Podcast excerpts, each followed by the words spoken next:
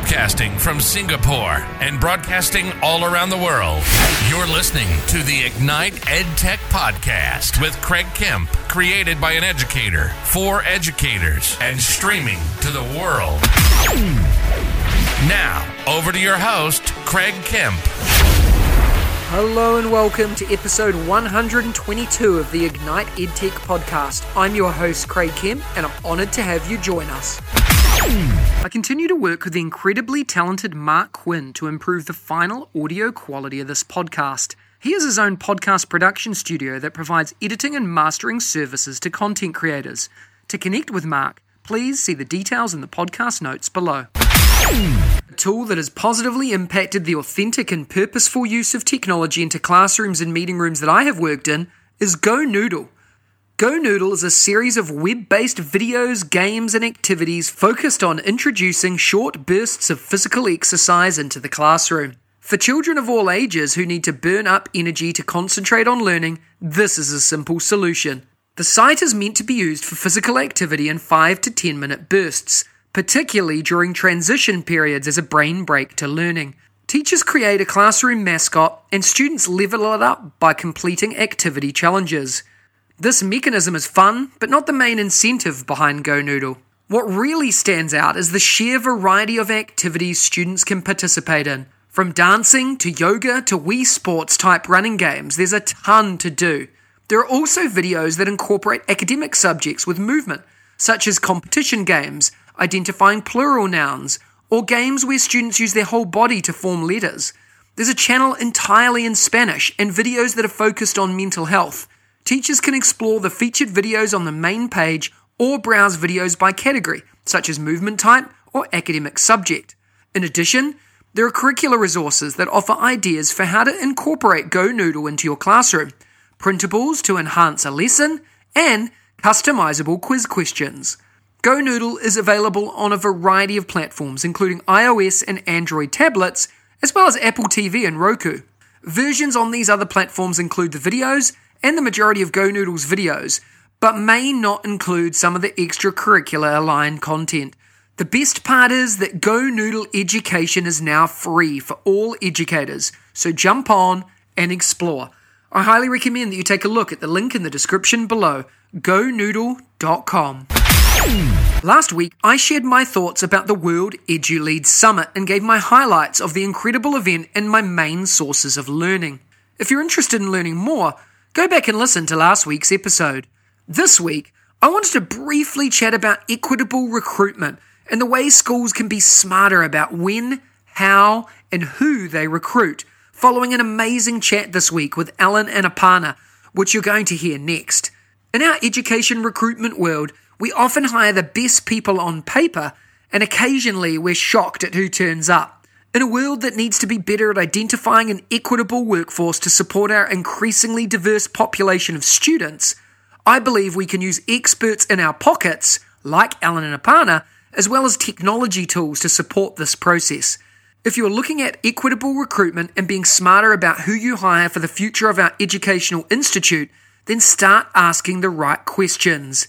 Next up, in the interview with Alan and Aparna, I ask and dive into these questions, and I encourage you to think about your context and how these elements and the tech tools shared can support not only your recruitment of new staff, but the professional learning and development of teachers to best support learning in this space.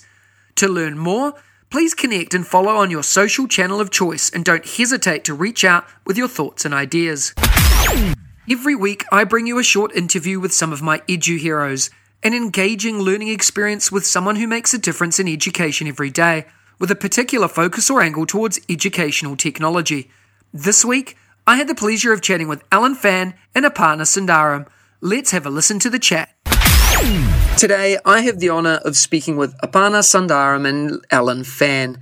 Aparna and Alan are inspirational educators making waves and impact in schools globally. Individually, they lead and inspire, and together, they run the Diversity Collective. The Diversity Collective works to place exceptional leaders and educators in international schools globally. As a facilitator between educators and partner schools committed to strengthening their leadership, Alan and Aparna work to bridge the current diversity gap seen at schools around the world. Over the past few months, Alan, Aparna, and I have built an incredible relationship, amplifying their work via EduSpark, and I'm thrilled to bring their voices to you today. Aparna and Alan, it's a pleasure to have you on the show today. Are you ready to talk about education and technology integration? Very much so. Let's go. Why don't you start by telling us a little bit about your current roles and what inspires you to do what you do? Aparna, let's start with you. Sure. I'm the founding partner and the CEO of the Diversity Collective. And as you mentioned, it's an organization committed to placing incredible leaders and teachers from historically underrepresented groups into schools around the world. My inspiration is based on both personal and professional experiences. I went through my nursery through 12th grade education without having a single teacher of color. And that was challenging as a young person who was developing her own sense of self and identity. Professionally, I've worked in places where DIJ has not been a priority, and I've worked in places where the commitment to these issues was real and sustained. And I've seen how students particularly benefit from schools who are committed to providing diverse teaching and leadership teams. The impact's palpable, and I really do this work always with students in mind. Yeah, I love it, Aparna. and I love the story of where this comes from because I think that story is something that's not told enough in the world that we live in as well, and not just from your context, but in many contexts globally. And we know this from our experience in international schools as well, how important those stories are. And we'll dive into some of that a little bit later on. Alan, what about yourself? I'd love to learn more about the work that you do. Sure. Uh, I am currently a head of school at North London Collegiate School in Ho Chi Minh City. I'm also the founder of the Diversity Collective. And what inspired me to do this work is uh, to create a fair and equitable world for historically marginalized groups in terms of recruitment and getting jobs in schools in general, especially uh, leadership roles.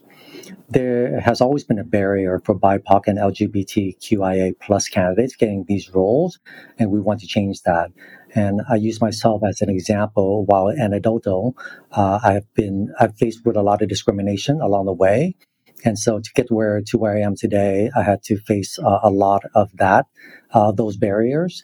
And so uh, to create this website in order to provide opportunities for others to follow uh, follow follow my footsteps as well. Yeah, and, and we're going to dive into this a little bit more as well because I think that you know these stories represent where you've come from and who you are today, but also the journey that's coming. And that's the part that I'm excited about sharing as well is how is this going to make an impact and a difference? Alan I'd love to start with you and hear a little bit about your educational journey and what got you to where you are today as an individual. Wow. Uh, so, going back, I started out as a, a, third grade teacher and then moved quickly into a middle school teacher. And I taught, uh, taught uh, math uh, mostly. And I did that in Washington, D.C., uh, actually California first, and then in Washington, D.C. And then I moved into being a counselor an assistant principal and a middle school principal for about 15 years. And now I'm the founding head of school. So, as an Asian man, um, in general, we're not wanted as leaders We're not seen as leaders, particularly in Asia. And this is uh, there's major discrimination in Asia and internalized racism in the culture. And so, I am where I am today is to pave the way way for others and to show that we are just as competent as our white counterparts to lead schools my ethnic background has nothing to do with my competency. And unfortunately, that's seen differently in Asia. And I would just add that my cultural competency uh, would make me a better suited candidate than others, especially in Asia, being an Asian male in leading schools as well. And so my journey um, has taken a long route to where it is today. And it's taken about 22 years to for me to be a head of school. And my current school actually took a huge risk by doing that, by finding a head of school who is Asian in a, in school in Vietnam. And so I would say that you know around the world, how many of us are there in Asia leading an Asian school would be I might be the only one. If there were, uh, were others, if they're listening, please reach out to me. Yeah, it's a fantastic story, Alan. Aparna, I'd love to hear your educational journey and what got you to where you are today. Sure. so I, t- I mentioned a little about my K through 12 experience where I realized representation or even the lack thereof mattered a lot to me. And I realized that even as a child and adolescent. And then I moved across the country for college and had a completely different social experience. My college was one of the most diverse campuses in the country at the time, and it was in one of the most diverse cities. And I finally had a feeling of belonging that had eluded me for so long growing up as a South Asian in a fairly segregated mid- Midwestern city. I continued to seek out diverse cities to study and work in after college. And I think I gravitated to education because I really saw teaching as an act of social justice. So whether I've been in a public school or a private school, um, whether I was in New York or California or Mexico, whether I was a teacher or a department chair or an administrator, I think I've always thought a lot about the critical lens and the strong sense of self that I, I want to help my students develop. And part of my professional journey, ironically, was that I had a family illness and it took me back to my beginnings in a sense. I found myself in a private school in a fairly segregated Midwestern city. And this time I was an educator rather than a student. And I noticed that the student body had diversified quite a bit in the 25 years or 20 years I'd been gone.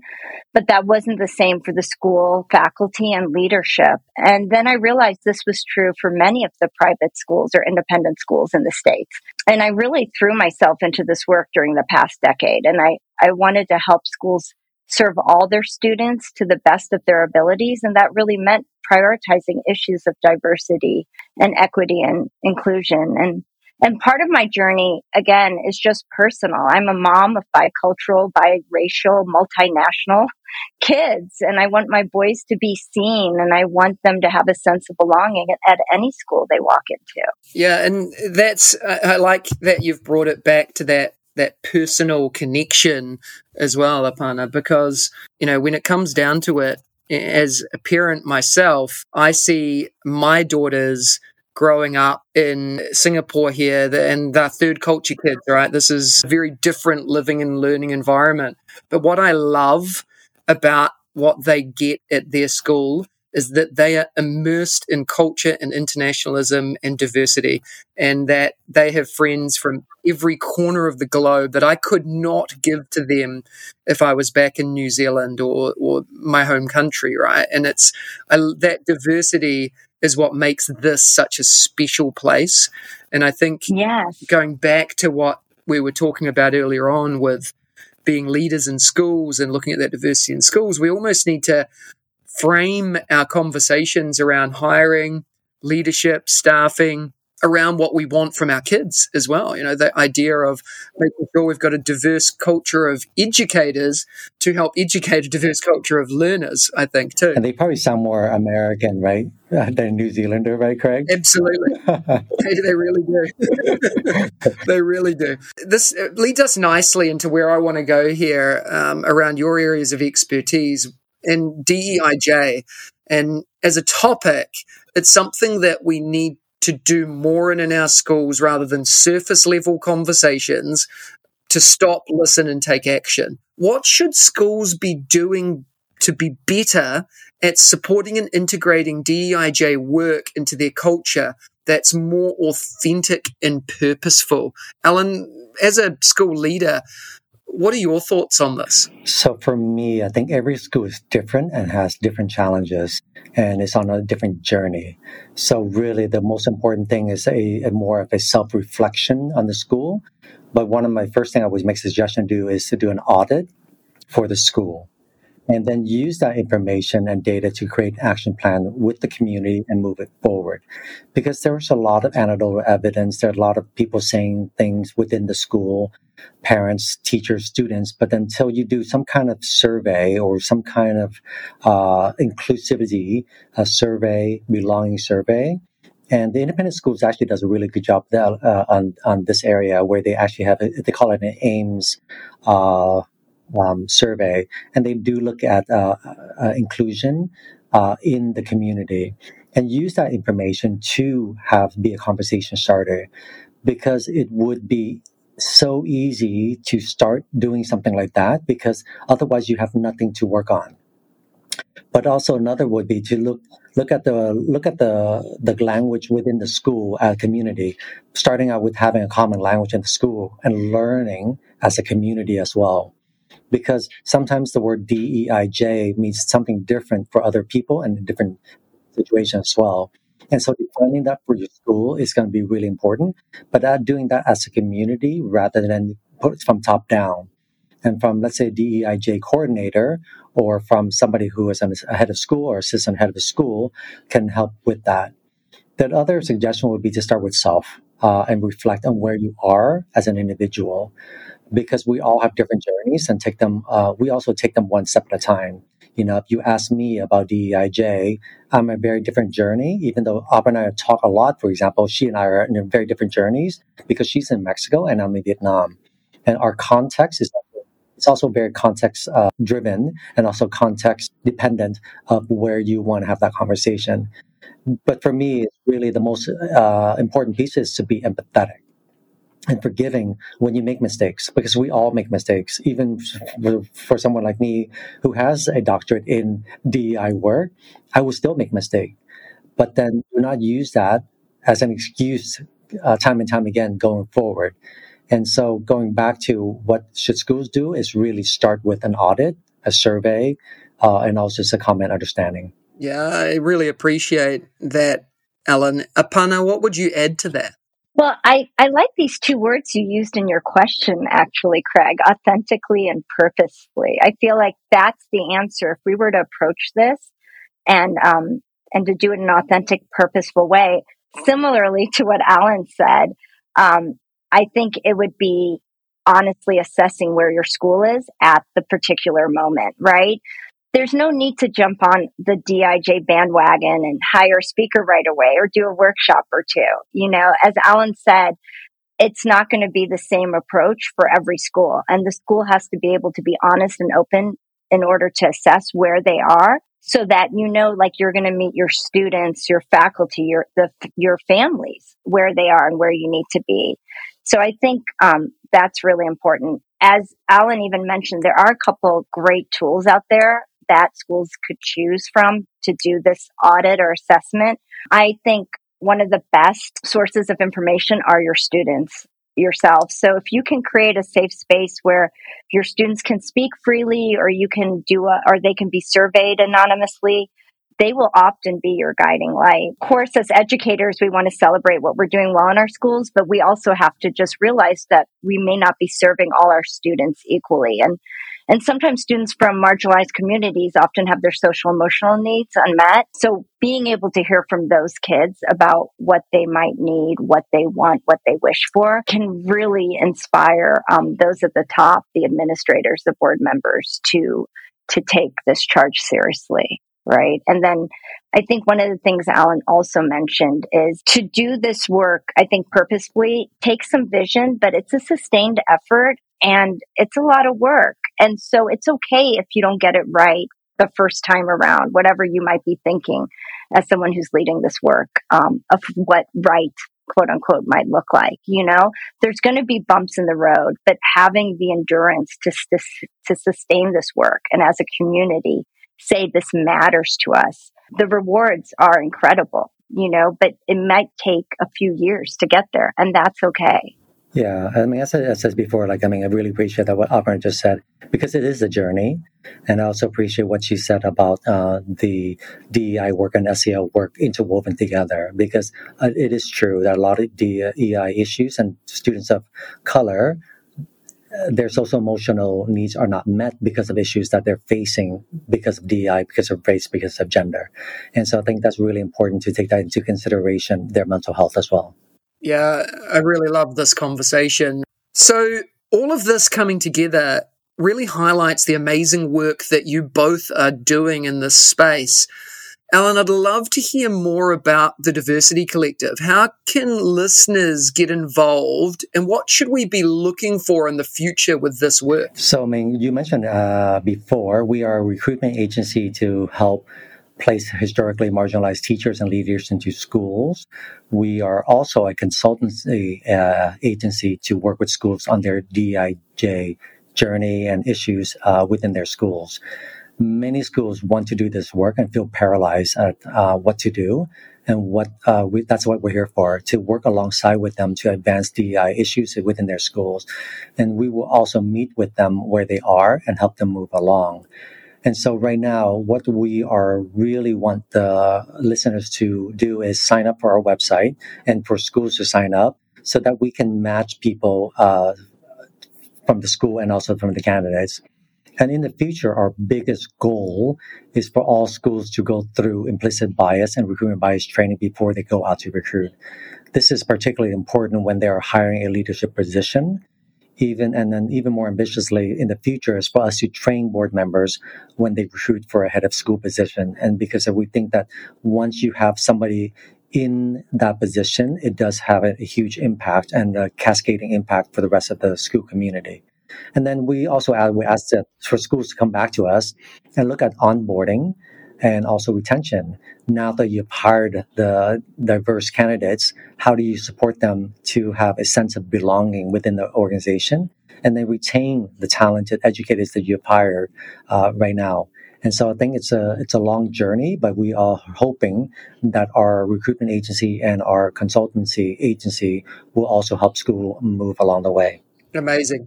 Yeah, absolutely. And we've got all the links to everything in the work that you do in the podcast notes below as well. So if you're listening, please click through uh, and connect with both Alan and Aparna. Let's jump into some quick fire questions now. The first thing that comes to your mind and maybe a brief why. Aparna, let's start with you. What's your favorite EdTech book or resource? Um, EdSurge. It has two of my favorite elements, research and quality journalism. Um, they have a lot of EdTech content, but overall, they're just a great source of information for educators too. Amazing. And Alan, what about for you? Uh, for me, there would be UDL and blended learning. Uh, this is really just about different uh, strategies for uh, tier strategies for learners within the classroom, but it's also blended because right now there are a lot of blended learning that's taking place. And this is good for all learners, especially those who already struggle in class. Uh, in person, and if you actually do blended learning, uh, how, how do you take them into consideration as well? Brilliant. What's your go to EdTech tool that the listeners need to try, Alan? Uh, for me, I love Headspace for mindfulness. Uh, I think it's really important for, for people to take a pause, um, reflect, and have a little bit of mindfulness within the within your day. So that thing is a great uh, one. The other one is Kahoot because it's just fun for kids and there's always a winner for kids. So I think, you know, those two too. So one for yourself and one for the kids. So that's what I love. I love it. And what about for you, Aparna?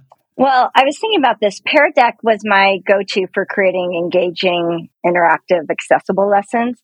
Um, but their company just launched a new learning tool called Giant Steps, which I would encourage your listeners to try. Um, Giant Steps is collaborative, inclusive. It's a program that kids love to use and are able to use it within the classroom as a practice tool. Um, but they get to make their own avatars. Um, I, would say it beats Kahoot, Alan. That's good. I'm, but, I'm going to try myself. But um, you know, they get to practice it at their own pace and they're learning at the same time. But I think um, what I love is that it's made by educators for educators. So it's relevant and practical and easy to use.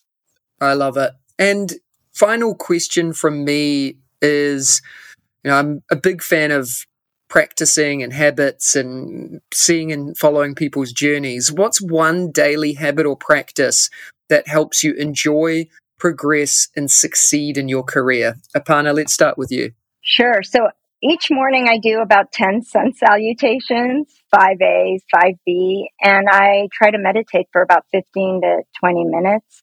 And this really just wakes up my body, settles my mind, and really grounds me for whatever the day might bring. Brilliant. And Alan, what about yourself? Uh, for me, um, I do meditation also, but I actually just do it in the middle of the day. So when I'm having a really tough moment or situation, I just pause, meditate even for five minutes, and just uh, reflect and make sure that you remain calm or whatever you need to do, just so that uh, you are going forward with that. Another thing I do is actually I read the Good News Network, which is I subscribe to to get a daily uh, dose of positivity because it ranges from people doing good uh, in the world. And so it's always good to read that. Amazing. All of the links that we've talked about are in the podcast notes below inspirational, Alan and Aparna, and I know the listeners are going to want to follow and connect with you. What's the best way for them to do that? Maybe you first, Alan, and, and then you, Aparna. Uh, so I'm on Twitter, so it's tweet Alan Phan, pretty easy. And the other one is just to email me uh, at uh, alan at diversityfair.org. And the other one is you can also just go to our website, and then if you sign up uh, in there and write us a send us a question, we'll respond back to you. Yeah, I think definitely you can find us on, um, as Alan mentioned, Twitter and LinkedIn. You can follow the Diversity Collective. I'm also on LinkedIn at Aparna Sundaram, and my email is aparna at diversityfair.org. So we're very excited to connect with any of your listeners out there. Inspirational today, Alan and Aparna. Thank you both so much for your time today. I really appreciate it. It's a pleasure. Enjoyed it. Thank you, Craig. Thank you, Craig. Next week, join me for episode 123 of the Ignite EdTech podcast when I'm joined by Nikki Hambleton. If you enjoyed today's episode, please follow us and share the podcast with your PLN and colleagues. Please remember to spend a few minutes to rate this podcast too on your podcast channel of choice so we can reach even more educators and EdTech enthusiasts globally. Remember, you have the chance to win as well. Check out the links in the description for more, and I'll see you again next week. If you like today's episode, please don't forget to subscribe so you don't miss another episode.